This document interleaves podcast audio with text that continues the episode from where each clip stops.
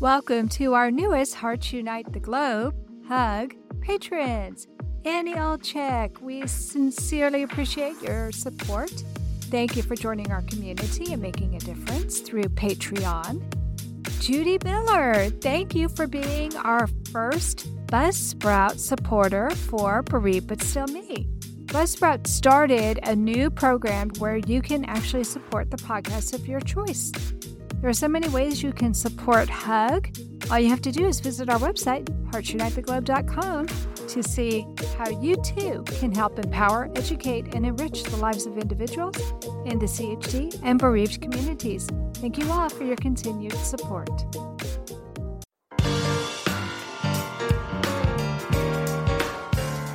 Welcome to Heart to Heart with Anna, featuring your host, Anna Jaworski. Our program is designed to empower the CHD or congenital heart defect community. Our program may also help families who have children who are chronically ill by bringing information and encouragement to you in order to become an advocate for your community. Now, here is Anna Jaworski.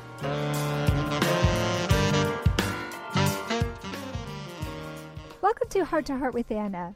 We just finished season 10 and we're gearing up for season 11, which will feature Heart Warrior siblings. In the interim, we are going to put a spotlight on cardiac athletes. Lars Andrews actually wrote a book called Cardiac Athletes, and he has been a guest on Heart to Heart with Anna. Cardiac Athletes features stories about athletes who have undergone cardiac procedures. Some of the athletes were born with congenital heart defects, and some had acquired heart disease. Today and for the next several weeks, we will be meeting some of these cardiac athletes. So, welcome to Heart to Heart with Anna, Lisa Johnson. Thank you for having me. Well, I'm so excited to be talking to you today, and your story is going to be completely different than last week's story. So let's start by having you tell us about your heart condition. Well, you're right. My story is pretty unique. Basically, I've been an athlete my whole life, but the sports I was into were never really, how do you put it, long distance sports. that wasn't really my thing. So running and stamina events were not my cup of tea. Um, but thankfully, you know, Lars allowed me to join cardiac athletes and welcomed athletes of all different varieties. And last summer, August 16 was actually when my cardiac event occurred officially. I, at that time, was training um, Olympic weightlifting and CrossFit.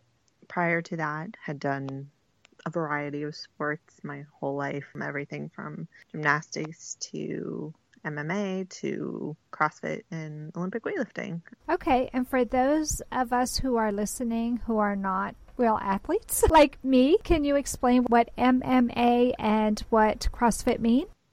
Sure. Um, MMA is mixed martial arts. Um, what that means is basically it's a combination of boxing and uh, wrestling, and it's a full contact cage match basically. Things you can watch on TV that exhibit that are things like UFC fighting. You know, I did that until acquiring a severe injury to my lower right leg from an opponent, which required multiple surgeries. So oh, no. had to, uh, Yikes. had to put that on the back burner as a mom. Couldn't really keep up with that. But then on CrossFit, which is more high intensity, um, short bursts of high intensity movements. So what that is are shorter workouts, but they're very high in intensity and they incorporate cardio, vascular things, running, for example, but shorter distances than most of my fellow cardiac athletes, and weightlifting and gymnastics movements. So, kind of a triad of things that we do. Okay. Yeah, so I was doing mostly focused on Olympic weightlifting last summer and, you know, had, had been feeling kind of off, but didn't think too much of it as I felt off before in my life. What do you mean, Lisa, by you had felt off before? What exactly do you mean? The biggest thing for me was I would get sensations of heart palpitations, or what felt like that, skipping beats, my heart mm-hmm. pounding out of my chest, mm-hmm. um, things like that. That just didn't feel right. And I had expressed this to numerous people in the medical field, general practitioners, and everybody kept telling me to see psychologists and psychiatrists for anxiety, that it was in my head and it wasn't physiological. I could not get a referral for the life of me to a cardiologist, so my Wow. insurance would pay for it. So Right. I never went. And so, yeah, I had felt this way before, but just kind of assumed on that day last summer that it was just what they had been telling me for years anxiety again. And so I, you know, left training and I went and took my kids to the pediatrician. And I was sitting in their office and I have a Fitbit, which I love. Sometimes it gives inaccurate readings, but I was sitting there playing with it and I'm like, wow, my heart rate's really fast. It's in the 180s. Wow. What is it normally? Um, prior to that, like at rest, it would be, you know, 70s, 80s. Oh my gosh. So 180 is Yeah. a huge difference. Oh, yeah. And so initially I was like, well, it's probably a malfunction of the device. But did it feel like your heart was beating fast? it did, but I was like, that's really fast. Like, Yeah. Yeah. I wouldn't be okay if it was that fast, right? In my head. So, Uh-huh. So maybe a little denial. yeah. I mean, you know, I was 32 last summer and an athlete, so I wasn't going to have an issue. Yeah, who wants to think that? Okay, so you're kind of deciding maybe this isn't real, but there's this little voice in your head saying, that I needed to get something looked at. Okay. So I went to our local emergency room who looked at my chart, saw the diagnosis of anxiety on it, and said, Oh, it's just an anxiety attack. Did an EKG. My EKG looked fine and gave me a bag of fluids and an anti anxiety med and sent me home. And I was like, Well, that didn't solve anything. I still feel awful. Right, right. you know, you get that label and there's a stigma, which is frustrating, but Sure. I've been fighting it for years, so wasn't new to me. And so I went home that night and was home with my girls and didn't sleep because I couldn't sleep. I felt like I was running a marathon. And, you know, I just kept trying to reassure myself, oh, it's anxiety. They said it's anxiety. And the next morning I was like, something's wrong. So I put my girls on the bus to school and I called a cardiologist office that I wasn't even a patient at. And I was like, hey, you don't know me. Here's what I'm feeling. What should I do? They're like, please go to an emergency room. So I went back, and the emergency room saw my heart rate was even higher, about 190s at this point, Wow. low blood pressure, oh no. decided to admit me for observation. Mm-hmm. And the next couple weeks was kind of a blur. I don't remember everything due to losing consciousness multiple times. I was transferred to their ICU. Wow. So it goes from, oh, you're just having a panic attack to, oh my gosh, we have to admit her, and oh my goodness, we're putting her in the ICU. That's huge, Lisa. Right. And then they started, you know, realizing that the medications they would normally give someone weren't working. Mm-hmm. They weren't doing anything. They gave me adenosine numerous times to start my heart and restart it. Didn't do a thing. I mean, it stopped my heart and restarted it, but it went back to the 200s. Oh, wow. So by So this then- point, you're exhausted. oh, yeah. Wide Mhm. awake, exhausted, in Mhm. pain. Um, Sure. Felt like I was having a heart attack, but Yeah. I wasn't. Okay. they decided at this particular hospital that they didn't know what else to do. So they transferred me via ambulance to another hospital who admitted me to their ICU and eventually their CCU. And my heart rate was well above 220s. Oh, wow. Blood pressure kept plummeting, flatline four times, clinically dead once. Basically a mess. And the electrophysiologist came to see me and he had told my parents, you know, I'll, I'll probably be doing, you know, an EP study tomorrow. Called them back like an hour later. I'm taking her down now Wow. because my troponin jumped because something was hurting my heart. And it wasn't a heart attack, but your troponin jumps, which most people may know. Um, your troponin jumps from any damage to the heart muscle. Okay. Nope, that was new to me. I didn't know Oh, okay. that. So yeah, it's not just a heart attack indicator; it's also an indicator of any trauma to the heart muscle itself. Okay. So they took me in, and don't really remember a lot except when I came out, he said it was very tough procedure. It was very very tough. There was a hole between the upper two chambers of my heart, and he said in addition to that, the electrical wiring of my heart was just completely misfiring. Wow. Like, didn't know what it was supposed to be doing. Wow. And he said most likely this had been going on for decades, potentially my whole life. Wow. Isn't it amazing that you were able to be a gymnast and you talked to me about doing volleyball and the MMA and all of these different it seems like more sprinting type events or or not endurance but the short burst of energy type events like the CrossFit, and you never passed out. You never. No, I had episodes of dizziness and Okay. high heart rate, but I had just been told so many times it's just your anxiety that I just finally bought it. gave in and Yeah. said, "All right, it's just anxiety," and stopped listening to my gut instinct, which was Mm-hmm. was wrong. Right. So now we know you have an ASD. We know that your electrical system is off. So did they do surgery? Yes. They did an ablation and they did a surgery at the not at the exact same time, but basically in the same time I was unconscious. They did both. Oh, um, wow. Okay. So surgery to close the ASD? Yes. Okay. and they at a later date once i was stable inserted a link recorder which monitors my heart rate mm-hmm. and rhythm 24 7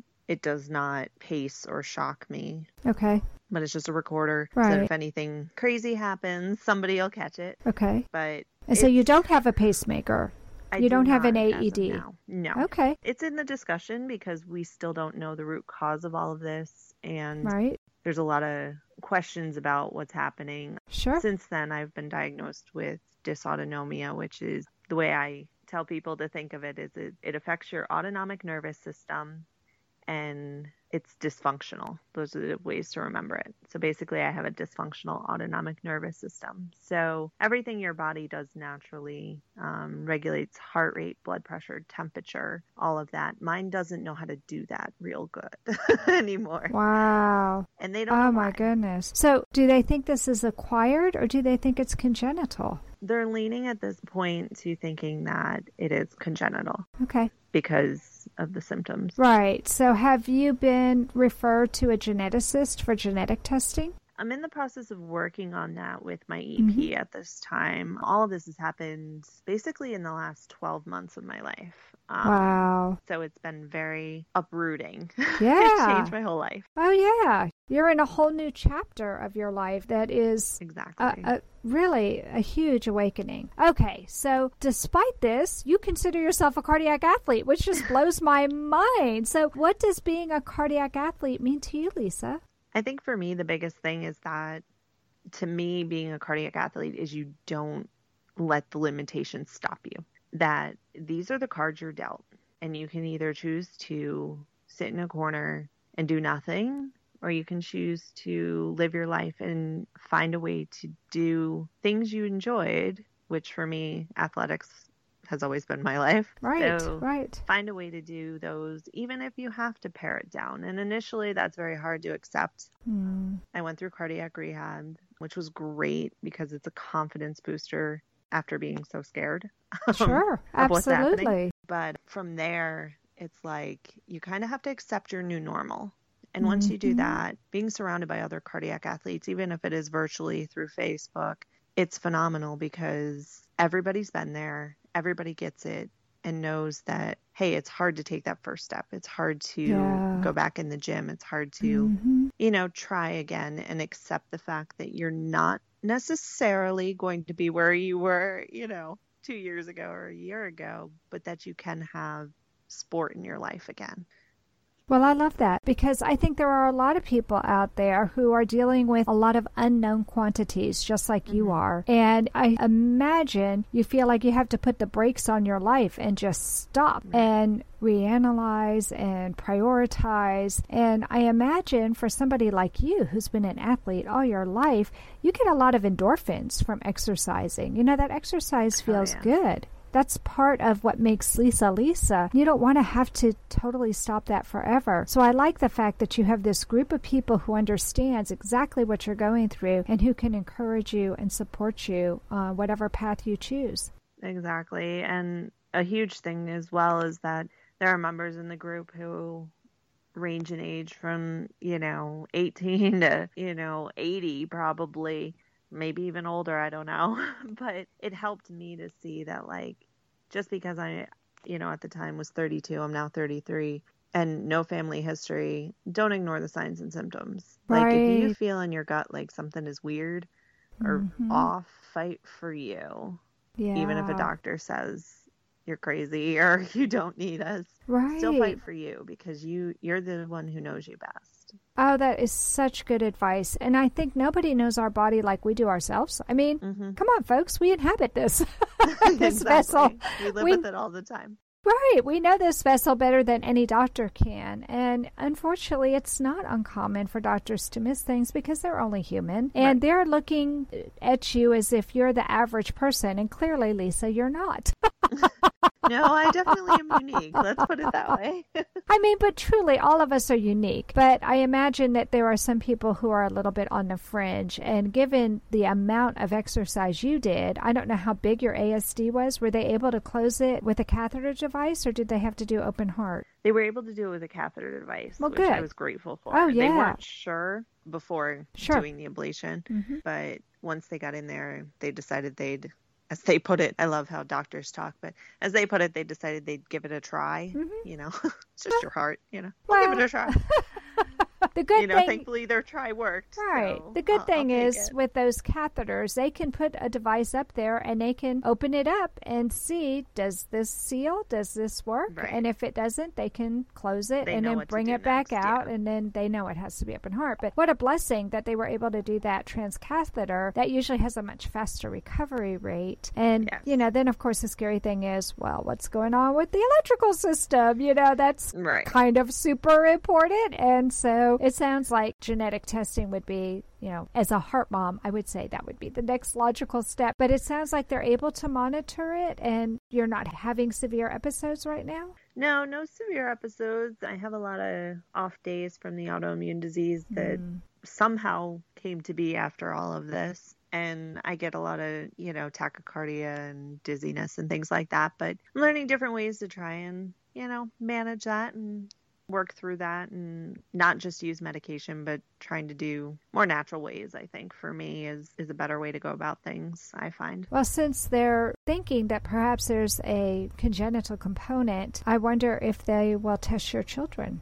Yeah, we I've actually had that discussion as well with my cardiologist out of concern. Yeah, Just to say, you know, I don't want them to go absolutely. So how do we avoid that happening? Right, because I wonder if the fact that you were able to survive as long as you were without a major incident did it cause some damage, and that that damage is what led to this immune problem that you're having. Is it is Right. it an immune problem? It's classified as an autoimmune disease. Okay, disease. autoimmune um, disease.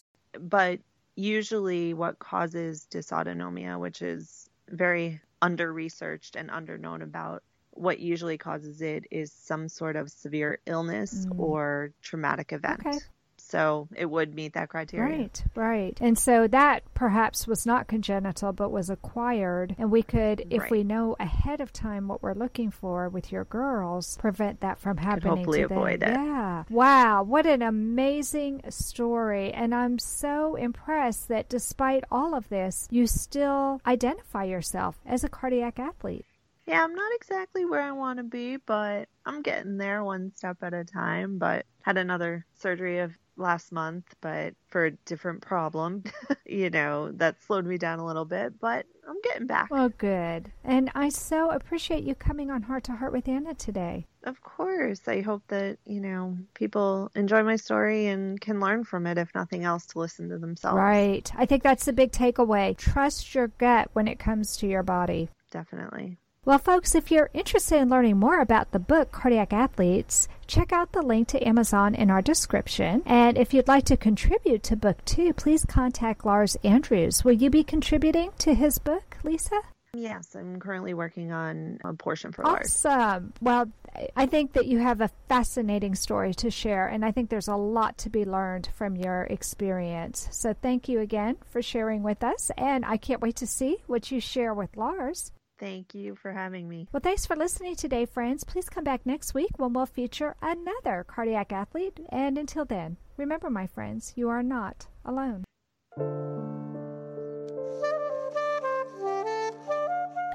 Heart to Heart with Anna is a presentation of Hearts Unite the Globe and is part of the Hug Podcast Network. Hearts Unite the Globe is a non-profit organization devoted to providing resources to the congenital heart defect community to uplift, empower, and enrich the lives of our community members. If you would like access to free resources pertaining to the CHD community, please visit our website at www.congenitalheartdefects.com for information about CHD, the hospitals that treat children with CHD, summer camps for CHD survivors, and much, much more.